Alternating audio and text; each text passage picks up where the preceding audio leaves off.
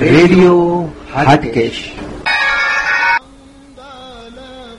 અમારા પૂજ્ય પિતાશ્રી શરદચંદ્ર રમણીકલાલ ભટ્ટના સ્મરણાર્થે તારીખ ચૌદ સપ્ટેમ્બરથી તારીખ વીસ સપ્ટેમ્બર સુધી સાંજના પાંચ કલાકે પરમ પૂજ્ય સંત શ્રી મોરારી બાપુના કંઠે રામકથાનું પ્રસારણ કરવામાં આવશે. આ રામકથા સાંભળવા માટે ગૂગલ ઉપર radio Hatkesh nine three point seven five FM લખીને સર્ચ કરવાથી આ રામકથા સાંભળી શકાશે. તેમ છતાં પણ રામકથા સાંભળવામાં કોઈ તકલીફ હોય તો radio હાટકેસ્ટનો phone number nine three seven five nine six three six nine zero ઉપર સંપર્ક કરવો. તો પ્રસ્તુત છે, પરમ પૂજ્ય રાષ્ટ્રીય સંત શ્રી મોરારી બાપુના કંઠે રામકથા આ રામકથા એ ખૂબ જ શ્રેષ્ઠ અને ખૂબ જ સુંદર શૈલીમાં ઘણા બધા દ્રષ્ટાંતો સાથે રજૂ કરવામાં આવેલી સૌથી વધુ લોકપ્રિય થયેલી રામકથા છે. તો આવો, આપણે પણ શ્રી રામના ગુણગાનમાં અને ભક્તિ રસમાં તરબોળ થઈએ સૂરજ શરીર મારી બહુ ભોગા અને બીનું હરિ ભજન જાય જપ શરીરમાં રોગ હોય એને ભોગ નકામા અને ભગવાનના ભજન વગર મોટી મોટી યોગ અને મોટી મોટી વાતો નકા તુલસી સ્ત્રી એક કરોડ રૂપિયાના દાગીના પહેરે પોતાના શરીર ઉપર કિંમતીમાં કિંમતી બાપજી. પણ એ સ્ત્રી કપડા ન પહેરે તો એ ભૂષણ નકામ. અને માણસ ના જીવનમાં ત્યાગ અને વૈરાગ્ય ના આવે તો બ્રહ્મ વિદ્યાની ચર્ચા નકામી. બાદી બિરતી બીનું બ્રહ્મ વિચારું, બાદી બસન બીનું ભૂષણ ભારું. ભૂષણ ભાર બની જાય. જો કપડા ન હોય તો અને વૈરાગ્ય ના આવે તો બ્રહ્મની ચર્ચાઓ ન કરે. શું જબરદસ્ત નિર્ણયો આપ્યા છે તુલસી ઈશ્વરની સાથે તાર ન જોડાય અને જીવનમાં વૈરાગ્યનો પ્રવાહ શરૂ ન થાય તો બ્રહ્મની ચર્ચાઓ નકામી સબ કાગજ કે ફૂલ કિતના સહી સત્ય હૈ તાર જોડાય. નહીતર તો પછી પેલા વકીલ નવા નવા ભણીને આવ્યા. પછી પ્રેક્ટિસ શરૂ કરવા માટે મુખ્ય લતામાં એને ઓફિસ ખોલી. એ બધાનું બોર્ડ માર્યું, બધી ડિગ્રીઓ લખી હતી. અને લોના બધા કાયદાના પુસ્તકો, નવું ફર્નિચર ને બધું કોઈ આવે તો અંજાઈ જાય એવી ઓફિસ બનાવી. ટેલિફોન. પછી કોઈ પણ માણસ એ નવું વાંચીને આવે, એટલે પેલો નવો વકીલ છે હજી શરૂઆત કરવાનો હતો, એ સીધો ટેલિફોનનું રિસીવર ઉપાડે. અને દિલ્હીની સાથે, અમદાવાદની સાથે, મુખ્ય ગામની સાથે જ વાત કરતો. હું આવતી ફ્લાઇટમાં આવું છું મારી ફીના પૈસા તૈયાર રાખજો આપણી દલીલો આપણા પુરાવો સજ્જડ છે તમારે જરાય ચિંતા કરવાની જરૂર નથી એવી વાતો કરે એટલે આવનારો માણસ એવો દબાય. અને પછી એમ કહે, ભાઈ, મને બહુ સમય નથી, તમે જલ્દી કરો. પ્રભાવ પાડવા માટે આવું કર્યા કરે. કોઈ પણ આવે એટલે સીધો શરૂ.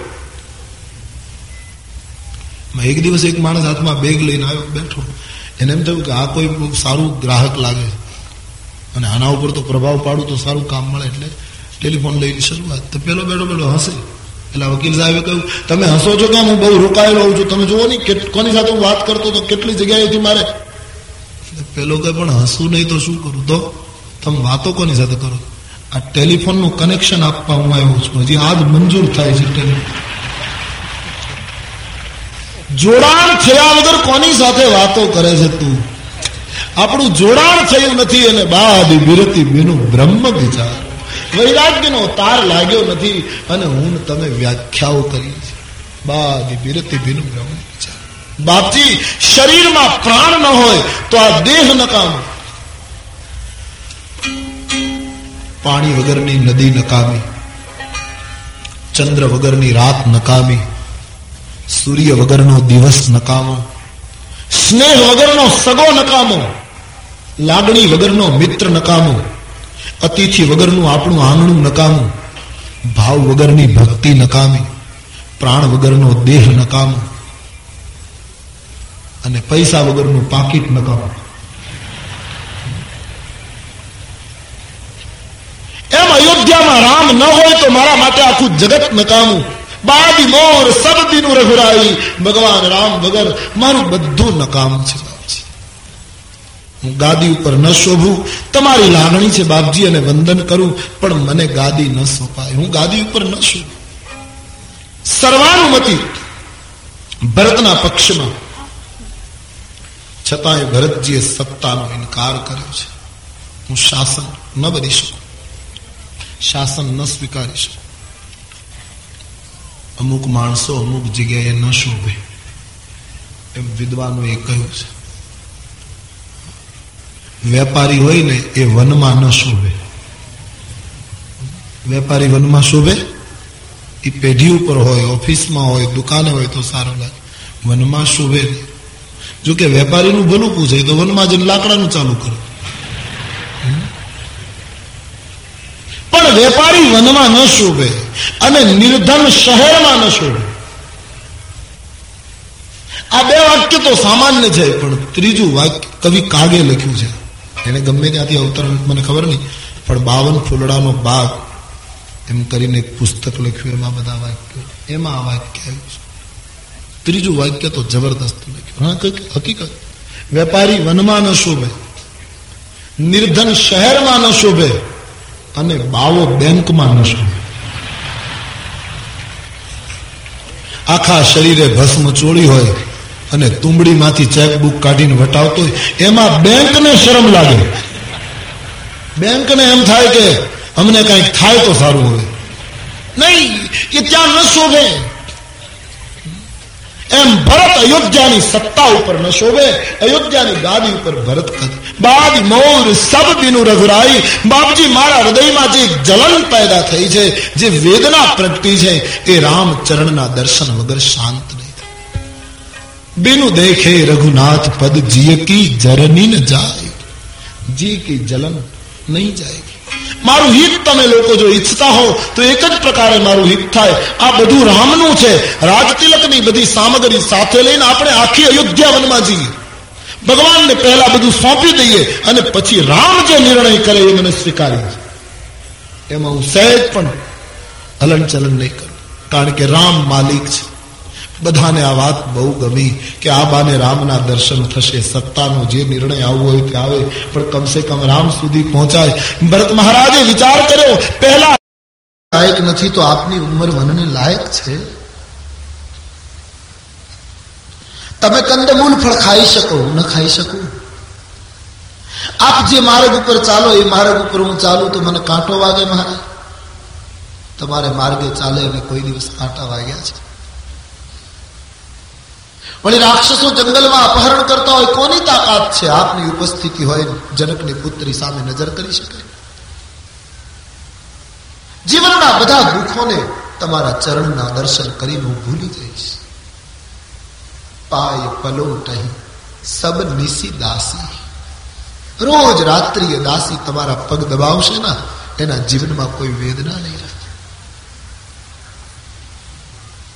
મહારાજ મુજે સાથ લે ચલો પ્રભુ મને બીજી ચિંતા નથી પણ મારો દાખલો લઈને ભારતની ભવિષ્યની સ્ત્રી સમાજ એમ વિચારશે કે પતિને સુખમાં સાથ અપાય દુઃખમાં નહીં એક ખોટી પરંપરા જગતમાં ઉત્પન્ન થશે હું એક પત્ની છું, પતિવ્રતા છું. મારો ધર્મ તમે મને નહીં સમજાવો પ્રભુ જીય બીનું દેહ, નદી બીનું બારી, તૈસહી નાથ પુરુષ બીનું નારી. હું આપને વચન આપું છું, મને વનમાં લઈ જાઓ સાથે. તો એક વચન છે મારું. શું? હું સુખને યાદ નહીં કરું. દુઃખની ફરિયાદ નહીં કરો. આ સૂત્ર શીખી લેવા જેવું છે. સુખને બહુ યાદ ન કરો અને દુઃખની જ્યાં ત્યાં ફરિયાદ ન કરો. સીતાજી કા એ સૂત્ર અને મહારાજ, છતાંય તમે કહેશો કે ઘરે રહેવાનું, તું ઘરે રહીશ, પણ આપને વિશ્વાસ હોય કે તમારી વૈદેહી ચૌદ વર્ષ જીવી શકશે. આવી ખાતરી હોય તો ઘરે રાખીને જાઓ. નહીતર હું નહીં જીવી શકું મારા. અને આપ એટલો તો વિચાર કરો, આ વાત કઈ છુપી થોડી રહેશે? કાલે જનકપુર સુધી વાત પહોંચશે. મારા માતા પિતાને ખબર પડશે કે આર્ય પુત્ર વનમાં ગયા અને અમારી પુત્રી સાથે વનમાં ન ગઈ. હું સાચું કહું, મારા મા બાપ માથા પછાડીને રુદન કરશે કે અમારી દીકરીએ સંસ્કારો દીપાવ્યા નહીં. મુજે સાથ લે, ચલો. રામજીને લાગ્યું, સીતાજી પ્રાણ છોડી દેશે. કહ્યું, સાદા કપડા પહેરીને તૈયારી કરો. સીતાજીને મંજૂરી લક્ષ્મણજીને સમાચાર મળ્યા, દોડતા આવ્યા છે, આ તો વીર વૈરાગી. તણખલાની બાબત બધું છોડીને આવ્યા મને પ્રભુ શું કહે છે? લખાન.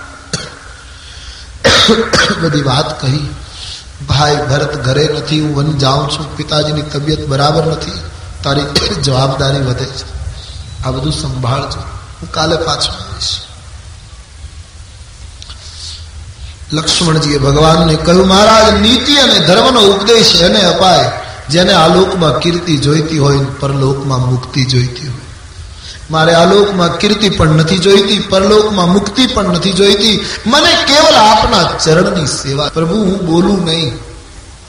નહીતર મારા મનમાં એક જ વિચાર છે કે જે અયોધ્યામાં રામ ન રહે, ત્યાં લક્ષ્મણ ન રહી શકે મહારાજ શું અવધનું બગાડ્યું છે મહારાજ? મને સમજાતું નથી. ઉગ્ર માણસ છે. આપ મને સાથે નહીં લઈ જાઓ તો હું સરયુના પાણીમાં ડૂબકી મારીને મારા પ્રાણ છોડી દઈશ. કૌશલ્યાજી રડી પડ્યા, લખાણ! આવું અમંગલ નહીં બોલ. મારી ઉંમર વિધાતા તને આપે રામજીને લાગ્યું, લક્ષ્મણ કંઈક અનર્થ કરશે. કહ્યું, જાઓ, સુમિત્રામાની રજા લઈ આવો અને માં દુખી થાય એમ નહીં કરીશ. એને પૂછીને, બોલે, આપ ચિંતા ન કરો, મેં અભી આયા. લક્ષ્મણજી સુમિત્રાને મહેને સુમિત્રા માને હજી ખબર જ નથી કે શું થયું. અદભુત પાત્ર છે રામચરિત માનસનું, સુમિત્રા અંબા. વધારે મૌન જ રાખે છે આ માં, બોલતી જ નથી. રામને પૂર્ણ બ્રહ્મ માની અને રાઘવની આરાધનામાં ડૂબેલું આ પાત્ર છે ભગવતી સુમિત્રા. પ્રણામ કર્યા લખન લખન બેટા, આમાં ક્યારે રાજ તિલક નો સમય છે? બેટા, વાજિંત્રો વાગતા કેમ બંધ થઈ ગયા? હું તો ક્યારની રાહ જોઈને બેઠા ક્યાં અદભુત પાત્ર હે સુમિત્રા જેને બે દીકરાઓ સુપ્રત કર્યા છે. માં તું બહુ ભોળી છે. તને કઈ ખબર નથી, હૃદયને મક્કમ કર, પછી કહું. શું? સાંભળી લે. રામને રાજ્ય નથી મળ્યું. તો? રામજીને ચૌદ વર્ષનો વનવાસ ફટકાર્યો છે. માં? શું કામ હા માં એ તો પ્રશ્ન છે. મારા પિતાજી વચનબદ્ધ બન્યા.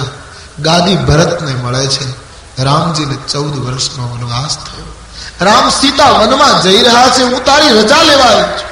મને શું આજ્ઞા છે બધી વાત જ્યાં સુમિત્રાએ સાંભળી. આ તો વીરની માતા છે. લક્ષ્મણનો હાથ પકડીને કહ્યું, લખન, એક વાત કહું. શું? રામ અને સીતા વનમાં જતા હોય ને નક્કી જ થઈ ગયું હોય, તો તું મને પૂછવા શું કામ આવ્યો? તારા મા બાપ તો એ છે બાપ, એની સાથે તારે નીકળી જવું જોઈએ. તું મને પૂછે છે શું કામ તારા મા બાપ તો સીતારામ तात तुम्हार मातु तात तुम्हार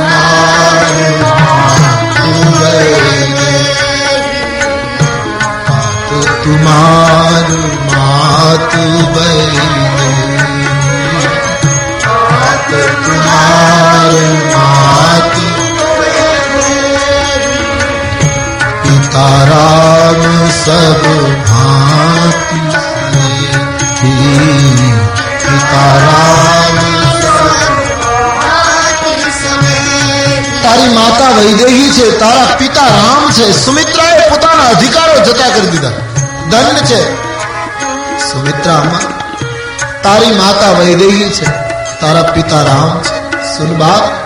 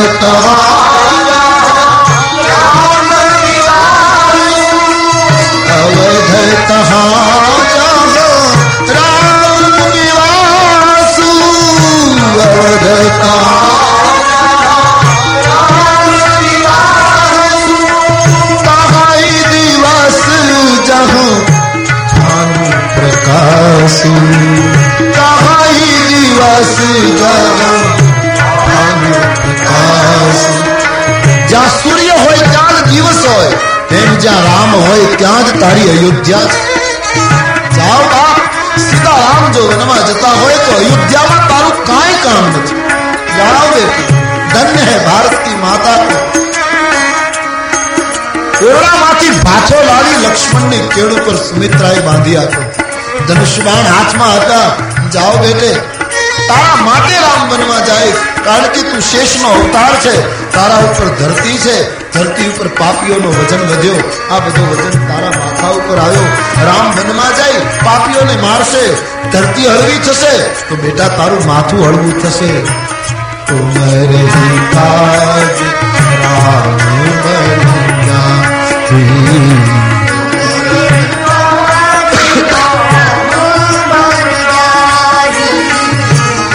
रे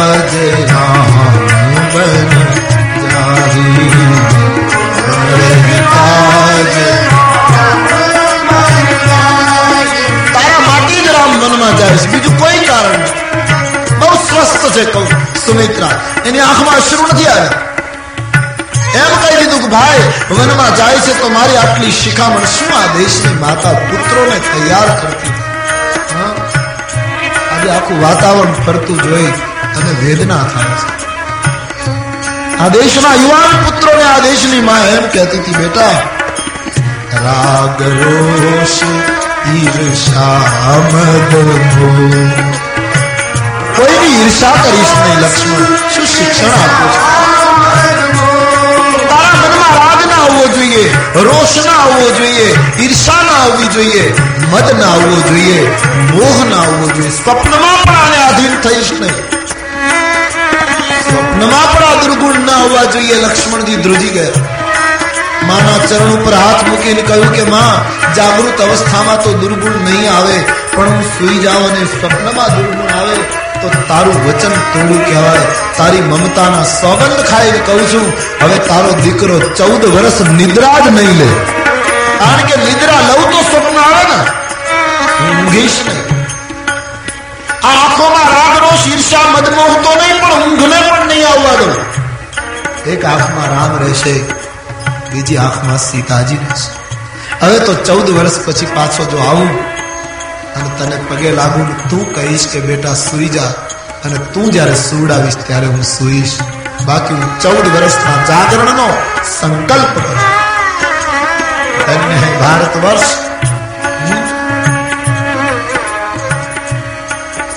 તુલસીદાસજી વર્ણન કરે છે, લક્ષ્મણજીને આ રીતે તૈયાર કર્યા. બેટા પુત્રવતી જગતમાં સ્ત્રી એ છે, જેનો પુત્ર રઘુવર્ણ ભક્ત આ દુનિયામાં કોઈ માં આવું ન બોલે, ભલે જગતના ચિંતકો મને કઠોર કહે, પણ હું તને સ્પષ્ટ કહી દઉં, રામ બ્રહ્મ છે. અવધનો પ્રાણ છે, અમારો આત્મા છે. હા ભૂલીશ નહીં, રાઘવ બ્રહ્મ છે. બેટા, માં કદી આવું દીકરા માટે ન બોલે, પણ હું આજ બોલું છું. શું? બેટા, સીતારામની સેવા કરતા કરતા પ્રાણ છોડવાનો વખત આવે ને તો પ્રાણ છોડી દેજે પણ અયોધ્યાના આત્માને ચૌદ વર્ષ પૂરા થાય એટલે અયોધ્યામાં પાછા પહોંચાડજે તારી જવાબદારી છે અમારી ચિંતા ન કરીશ બેટા લક્ષ્મણજીના નેત્રો સહેજ વિનાશ પકડે છે હજી मां स्वस्थ છે लखन जी ने अभी अभी प्रणाम किया है अपने पुत्र को सीने से लगा रहे जाओ बेटे लखन, तारी राम भक्ति सफल हो। तारी आराधना सफल हो। पर गम्मे तेम तो महा छे ना हाँ? अत्यार सुधी मक्कम रही सकी, पर लक्ष्मण पगे लागी अरे जा चालता थया, बस ए दृश्य जोई, थामलो पकड़ी सुमित्रा नड़ी पड़ी लखन ने मुड़ के देखा, माँ! हाँ बाप, तारो मार्ग मंगल में માં રોતી રહી લખન નિકલ ગઈ તુલસીજી લખે છે આગા કૌશલ્યાના મહેલમાં આમથી સીતાજી પણ આવી ચૂક્યા છે ત્રણેય જણા કૌશલ્યાને પ્રણામ કરે છે માં અમે જઈએ છીએ એ ત્રણેયને જોઈને જે કૌશલ્યાની નશા થઈ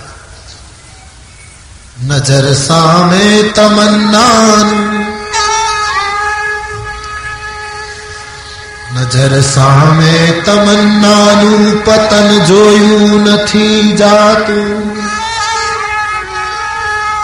નજર સામે તમન્નાનું પતન જોયું નથી જાતું અને ખીલ્યા પહેલા ખરી જાતું સુમન જોયું નથી જા રામજી સમજાવે છે માં કાલે પાછો પણ કેમ સમજે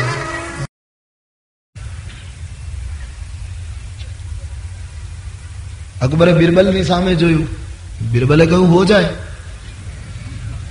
પણ અકબરને બીક લાગી, ગાદી ખાલી કરું, ગોઠવાયા પછી ઊભો ન થાય તો ગાદી વાળાને બહુ તકલીફ હોય.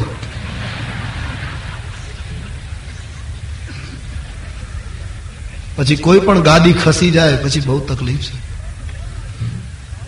अकबर ने डर लाग्यो कि शायद वो बैठे और उठे ना तो क्या करूं बिरबल ने कहूं कुछ मिनटों के लिए क्या हर्ज है बैठने दो ना अकबर नीचे फकीर तख्त पर शहनशाह हिंद अकबर नीचे उभा रही पूछो अब बताइए बाबा खुदा का काम क्या બોલે હજી વાર છે તમે નીચે ઉભા છો પણ મુગુટ તમારા માથા ઉપર તાજનો ભાર હોય ત્યાં સુધી જ્ઞાન ન સમજાય તો એ તાજ મારા માથા ઉપર મૂકો અકબરે તાજ મૂક્યો માથા अब बताइए खुदा का काम क्या फकीर कहूं अब एक बात बाकी रही क्या मैं जब दरबार में आया था तब आप तख्त पर बैठे थे मैंने आपको सलाम की थी अब मैं तख्त पर बैठा हूं आप खड़े हैं तीन बार मुझे सलाम करें बिरबल ने कहा, कर लो। त्रणवार अकबर सलाम करी, बाद में पूछा, अब बताइए, खुदा का काम क्या? फकीर ने कहा, बताना शेष नहीं रहा, हो गया। यही खुदा का काम। क्या? कि जो सलाम करते हैं, उसको गादी पर बिठा दें और गादी पर बैठा है, उसको सलाम करते कर दे। यही तो परमात्मा का काम है। ज्ञानियों को मूठ बना देना, मूठ को ज्ञानी बना ठीक है, यहाँ कौन ज्ञानी, कौन मूठ? હું ને તમે જ્યાં સુધી અજ્ઞાની છીએ, ત્યાં સુધી જગતમાં મૂઢતા દેખાય. એક વખત બુદ્ધની જેમ જ્ઞાન થયા પછી બુદ્ધ કહે, આ દુનિયામાં કોઈ અજ્ઞાની છે જ નહીં. જબ જ્ઞાન હો ગયા. એ તો જાગૃતિ નથી એટલે આ બધું લાગ્યા કરે પરછાઈઓ કે શહેર કી તનહાઈયા ये परछाइयों का जगत है।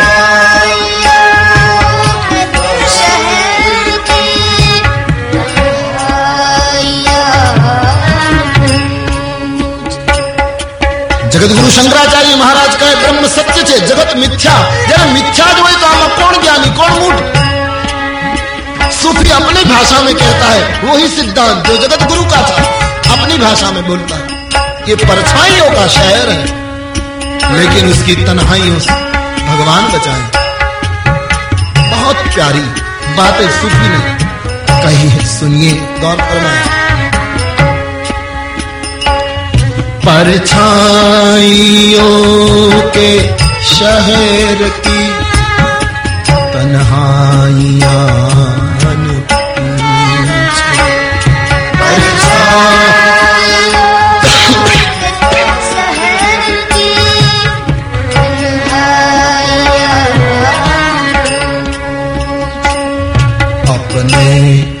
शरीर गम। अपने गम। कोई अपने सिवान अपने शरीर गम। गम यहाँ। अपने सिवान हम जिस तरफ़ चले थे उधर रास्तान हम जिस तरफ चले थे उधर रास्तान पत्थर सुलग रहे कोई नक्षता था सुलग रहे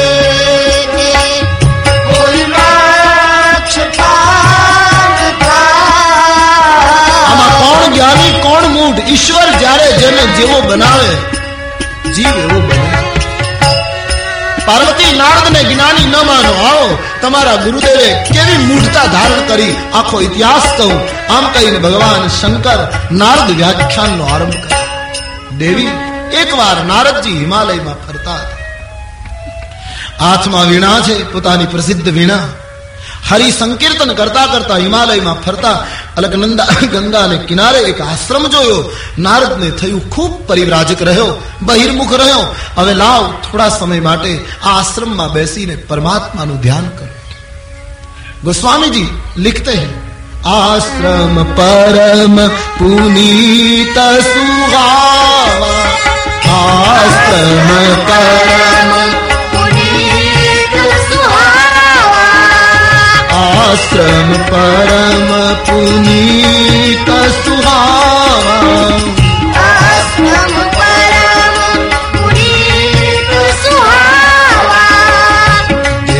દેવ ઋષિ અતિ ભાવા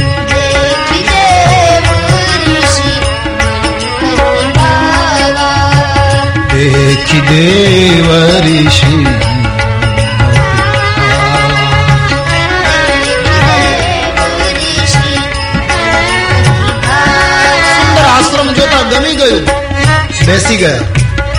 નારદજીને શાપ હતો તમે એક જગ્યાએ સ્થિર નહીં થઈ શકો. કારણ કે નારદજી જેને ઘરે જાય એના બાળકોને દીક્ષા આપી દે.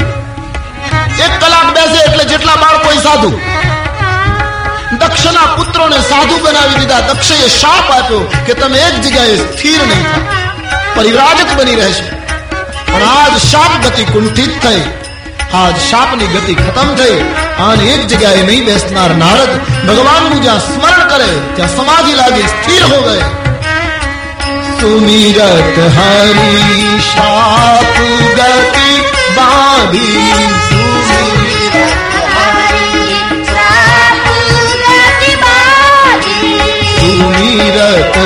मारी शाप गति बांधी। हरि शाप सहज विमल समाधि लग गई।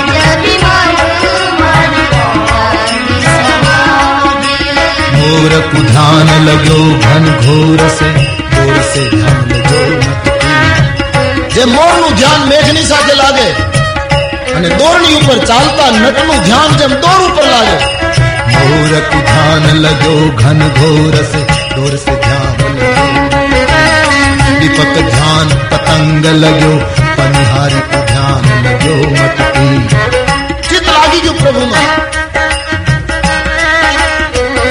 સુમિરત હરી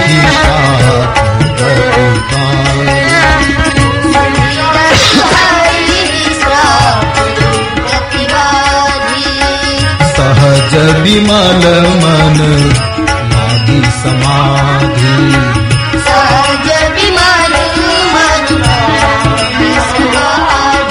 પરમાત્માનું જ્યાં સ્મરણ કરી પદ્માસન વાળી ગુફામાં સમાધિ લાગી ગઈ પ્રભુના ધ્યાનમાં લઈ એકાગ્ર હો ગયે નારદજી ધ્યાન મગ્ન નારદની સમાધિસ્થ સ્થિતિને જોતા ઇન્દ્ર અકળાવા લાગ્યો સાધના ધરતી ઉપર ઇન્દ્ર ઉપર અકળાય. સાધનામાં કેટલી શક્તિ? સાધન સંપન્ન, દુખી થવા માંડે.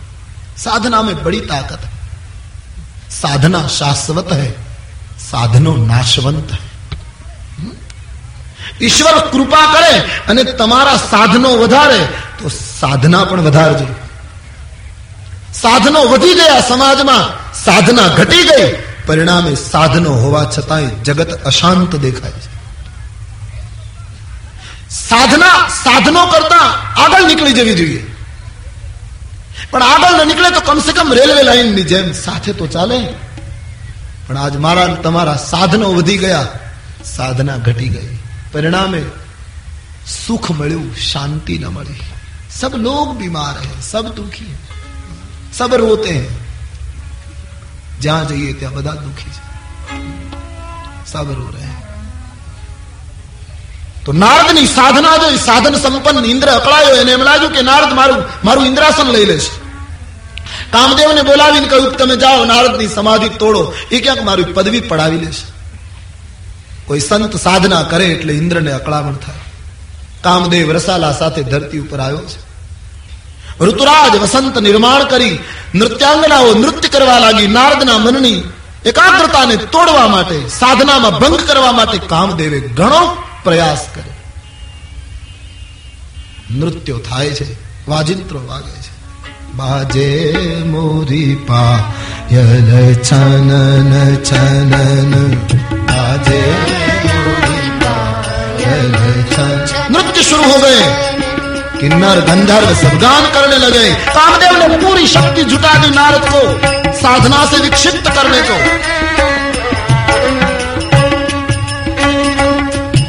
आजे मोरी पायल छनन छनन आजे मोरी काम कला कछु मुनि न व्यापी काम कला कछु ई काम कला कछु मुनि न व्यापी पापी काम कलातछु भय डर भव पापी।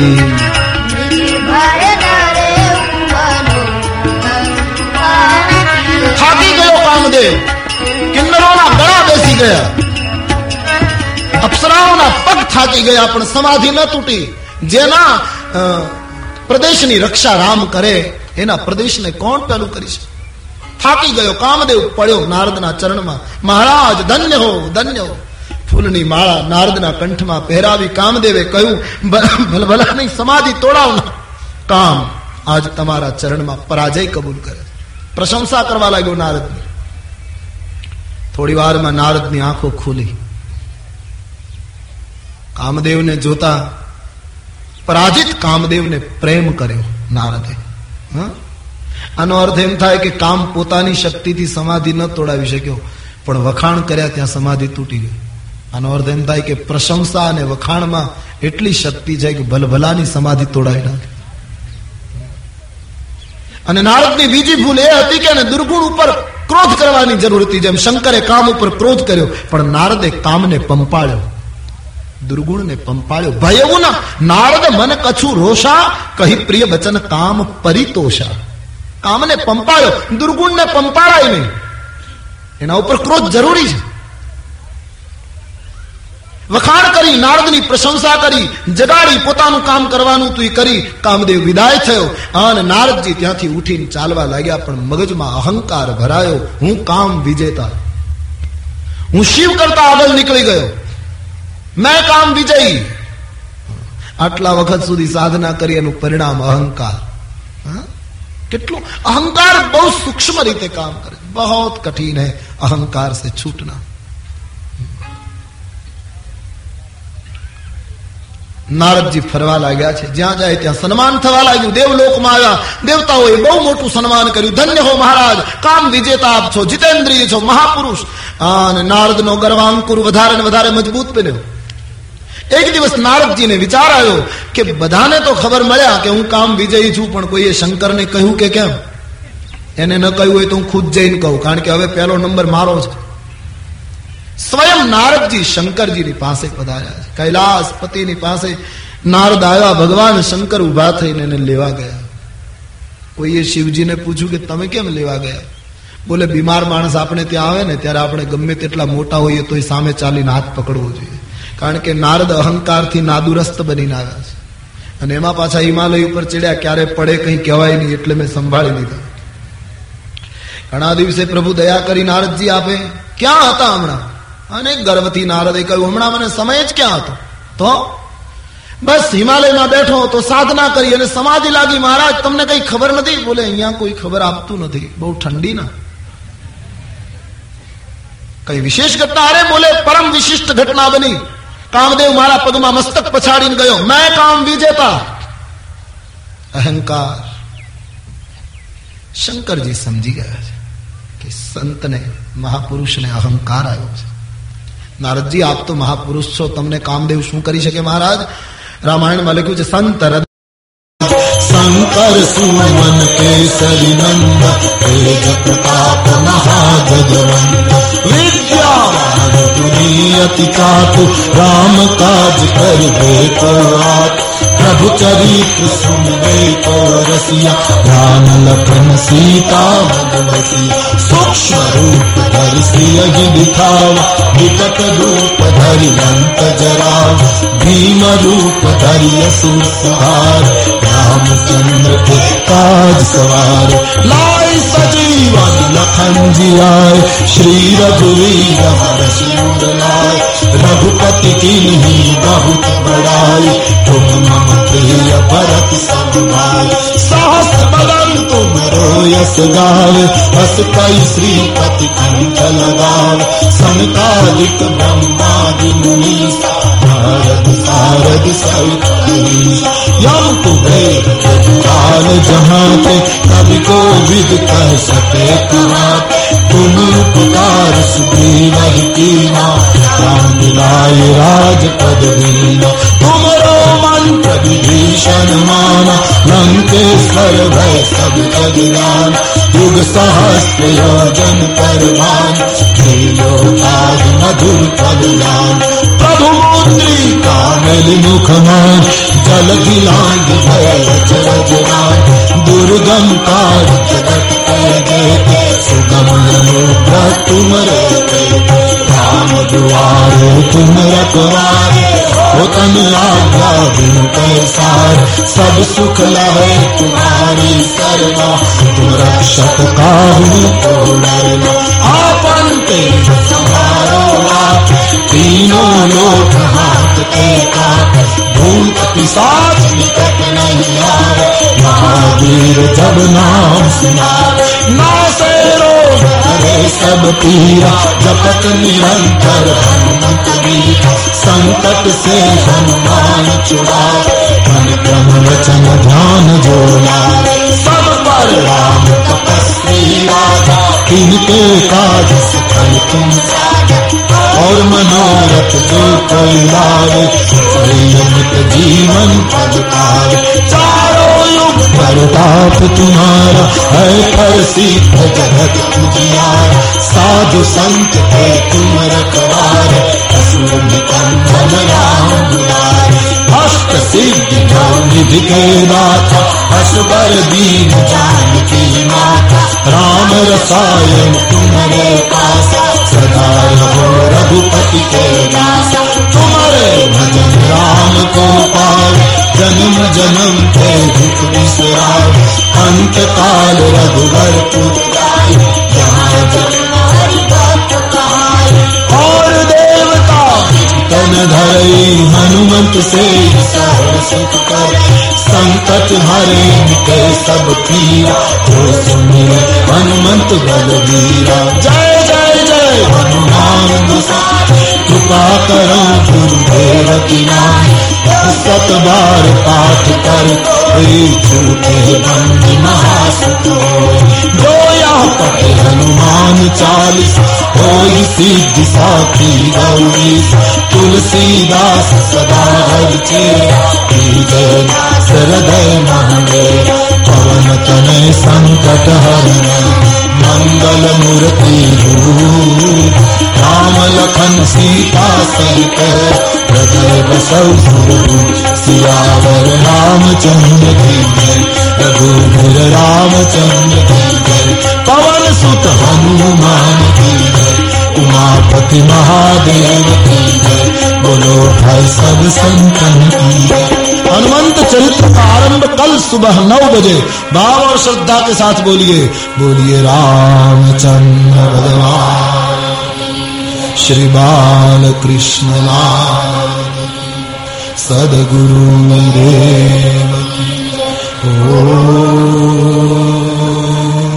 નમ પાર્વતી પતયા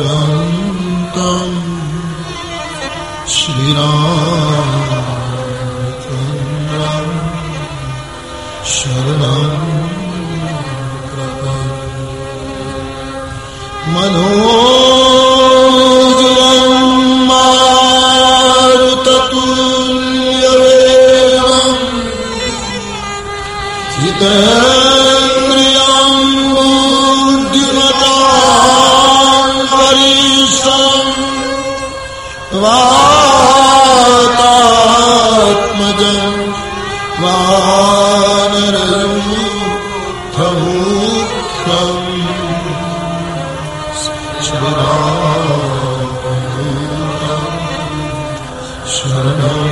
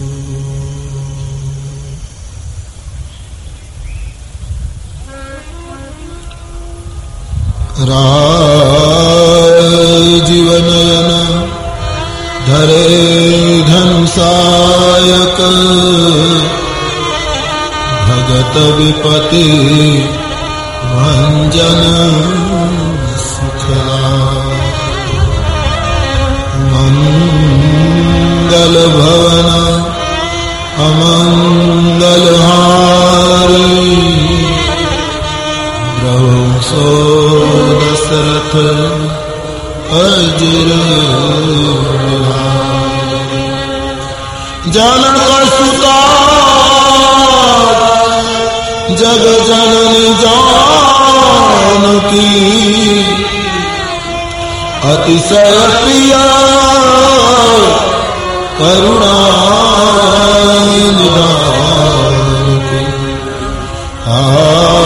આકે જુગપદ અમલ મનાવા સુકૃપા નિર્મલ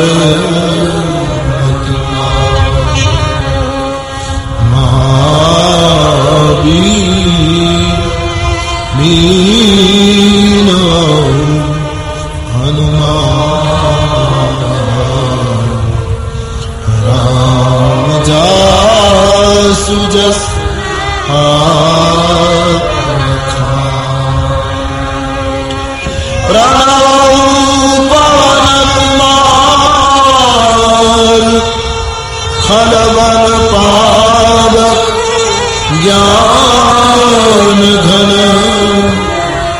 જાસુરદય આગાર બસૈરામ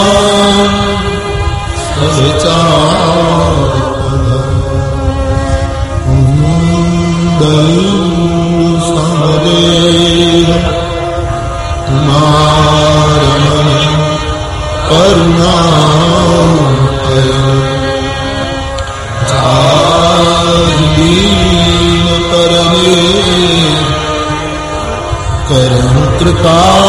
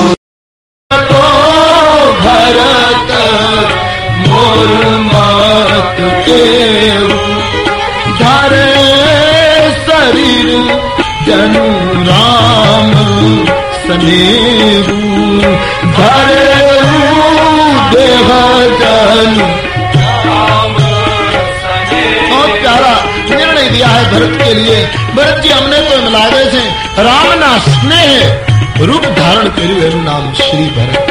આપ તો સાક્ષાત સ્નેહ અને ત્યાગનું રૂપ છો. ભરદ્વાજજીના આશ્રમમાં એક રાત્રિ મુકામ થયો છે.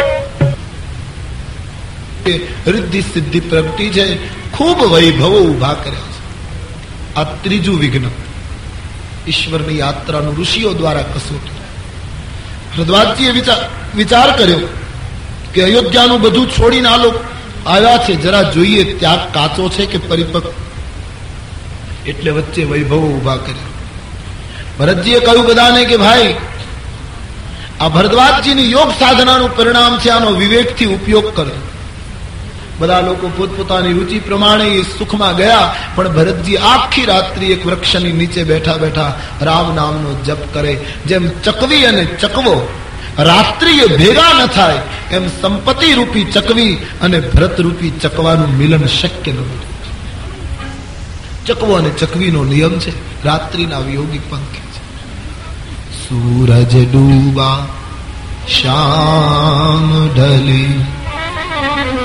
ચકવી પરી રોય ચલો પિયું, વહા જાઈએ. જહાં રેન ના હો. સંપત્તિ એ ચકવી છે, ભરત ચકવા છે. આખી રાત્રિ રામ ભજન કરીને પૂરી કરી. ભરદ્વાજજી જે કસોટી કરવા માંગતા હતા, એમાંથી પણ ઉત્તીર્ણ થયા. બીજે દિવસે આગળ યાત્રા આરંભ થઈ છે. યમુનાનો કિનારો આવ્યો, હજારો માણસો રામમય બનીને જઈ રહ્યા છે. ભીલોના નાના નાના ગામડા રસ્તામાં આવે, રામના દર્શન માટે ભીલો આવતા એ ભરતના દર્શને આવે છે. ભરતને જોઈને ભીલોને એમ લાગે કે આ રામ જ છે. તુલસીદાસજી વર્ણન કરે ભીલોનો સમૂહ ભરતની સાથે ભળવા લાગ્યો.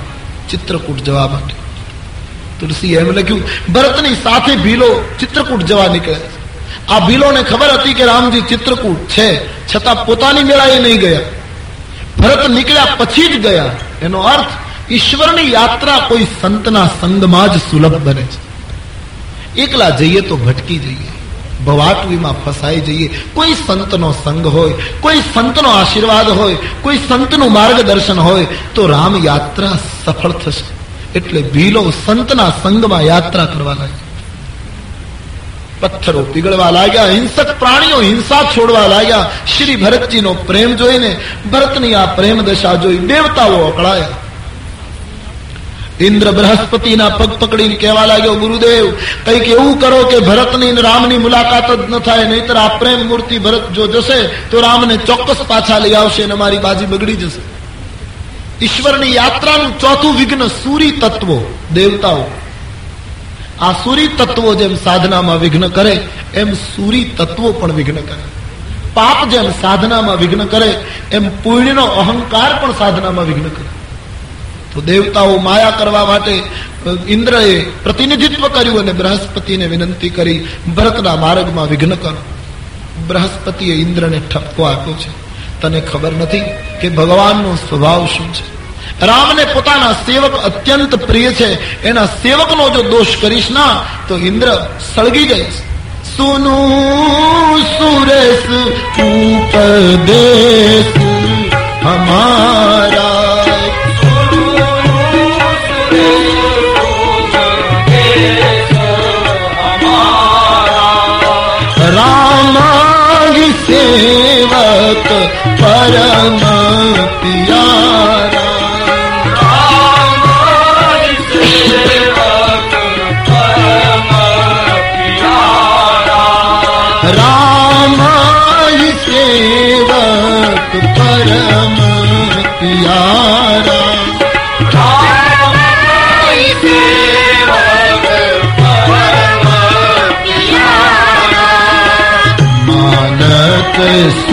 સુખ से पक सेवकाई सेवक बैरु बैरु अधिकाई मानक सुख सेवक सेवकाई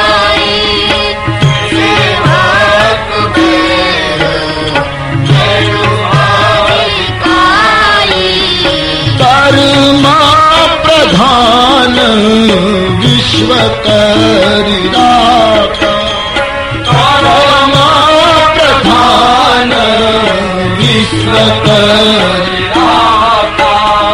જો જાસ કરજ સુત સુપન ચાખા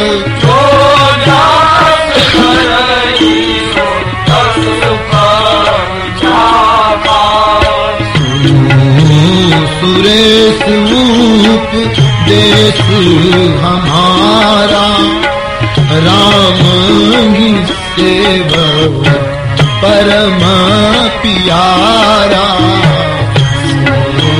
सुरेश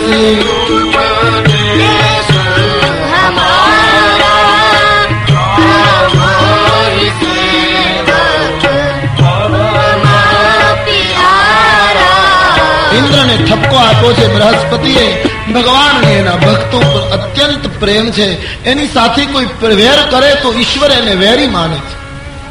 ભગવત ભક્તનું અકાર્ય ન ઈચ્છીશ ઇન્દ્ર, આમ ઠપકો આપી બૃહસ્પતિએ એને સાવધાન કર્યો પછી તો ઇન્દ્ર ભરતના ઉપર મેઘથી છાયો કરવા લાગ્યા, પવનદેવ વાયુ શીતલ વહેડાવવા લાગ્યા, ધરતી કુશકંટકોને છુપાવવા લાગ્યા. ચોથું વિઘ્ન સૂરી તત્વ, સૂરી તત્વો પણ, એ વિઘ્ન પણ ગયું. હવે ભરત મહારાજનો સમાજ ચિત્રકૂટની નજીક પહોંચવાની તૈયારી. જેમ જેમ ચિત્રકૂટ નજીક આવે છે, એમ ભરતજી દોડી પડે છે. માતાના કર્તવ્યો યાદ આવે ત્યાં પગ ધીમા પડે છે. આમ શ્રી ભરતજીની યાત્રા આગળ વધે છે. ગોસ્વામીજી કહે છે, જળથળ જોઈને બધાએ મુકામ કર્યો. રાત્રિ પૂરી થઈ છે. તુલસીદાસજી થોડા સમય માટે આપણને ચિત્રકૂટમાં લઈ જાય. સવારનો સમય ભગવાન જાગ્યા નિત્ય કર્મ પૂરું કર્યું ચિત્રકૂટ.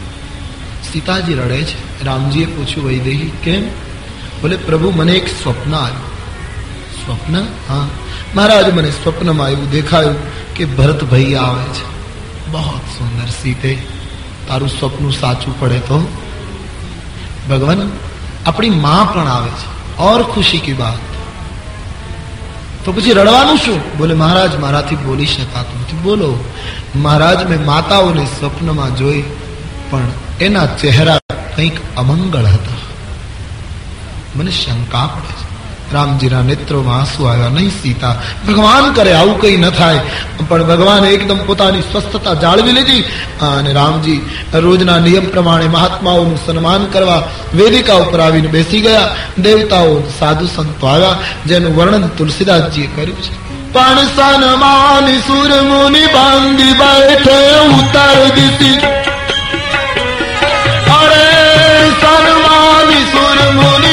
की बैठ, उतर दिस देखत भय। नव धूर कब मृग भूर भागे।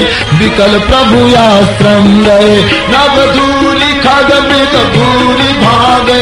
विकल प्रभु आश्रम गए तुलसी उठे, अवलोक कारण पावचित सच गीत रहे। तुलसी उठे, अवलोक कारण पावचित सच गीत रहे। सब सब की रात कौलनी आई, तेरी अवसर दिए सब समाचार। की रात कौलनी आई, तेरी अवसर दिए सन्मान बंद बैठे उत्तर थक गए नव धूरी खग मृग भूरी भागे। विकल प्रभु आसन गए। तुलसी उठे कारण कागचित सच कीत रहे सब समाचार रात को ननी आई तेगी अवसर दिए देव आई तेगी अवसर दिए देव आई तेगी अवसर ઋષિઓનું સ્વાગત કર્યું ઉત્તર દિશા તરફ ભગવાન જોવા લાગ્યા તો ધૂળ ઉડતી હતી પંખીઓ અને મરગલાઓ ડરીને આશ્રમમાં સંતાવા લાગ્યા ભગવાનને શંકા પડી કે શું થયું મારા વનમાં શિકાર તો કોઈ કરતું નથી. એ ક્યાં ભગવાન ઊભા થયા ચારે બાજુ જોવા લાગ્યા. એમાં બે ભીલોય આવી અને સમાચાર આપ્યા. મહારાજ, આ ધૂળ ઉડે છે એનું કારણ શું? અમે એવું સાંભળ્યું છે. અયોધ્યાના બે રાજકુમારો આવે છે. ભરત અને શત્રુ. ભરત આવે! આટલા શબ્દો જ્યાં કાને પડ્યા છે, ત્યાં તો સુનત સુમંગલ બેન. અને મન પ્રમોદ તન પુલક ભર સરદ સરોરુહન તુલસી ભરે સ્નેહ ભરત આવે છે એમ સાંભળતા પ્રભુના નેત્રમાં પ્રેમના આંસુ આવી ગયા. શરીર પુલકિત થઈ ગયું. ભગવાન બહુ પ્રસન્ન બની મારો ભરત આવે છે, મારો ભાઈ આવે છે.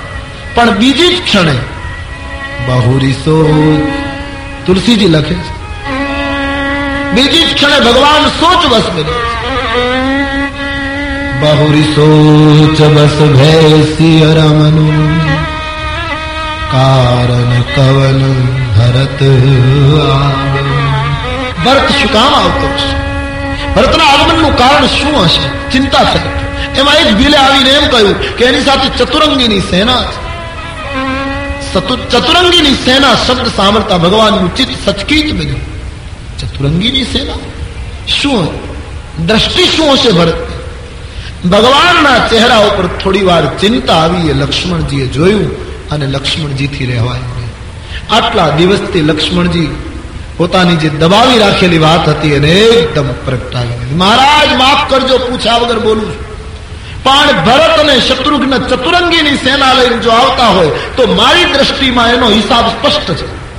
એને એમ નક્કી કર્યું છે કે રામ એકલા છે. એને જંગલમાં જઈને મારી નાખી એટલે ચૌદ વર્ષ પછી રાજમાં કોઈ ભાગ ન પડાવે.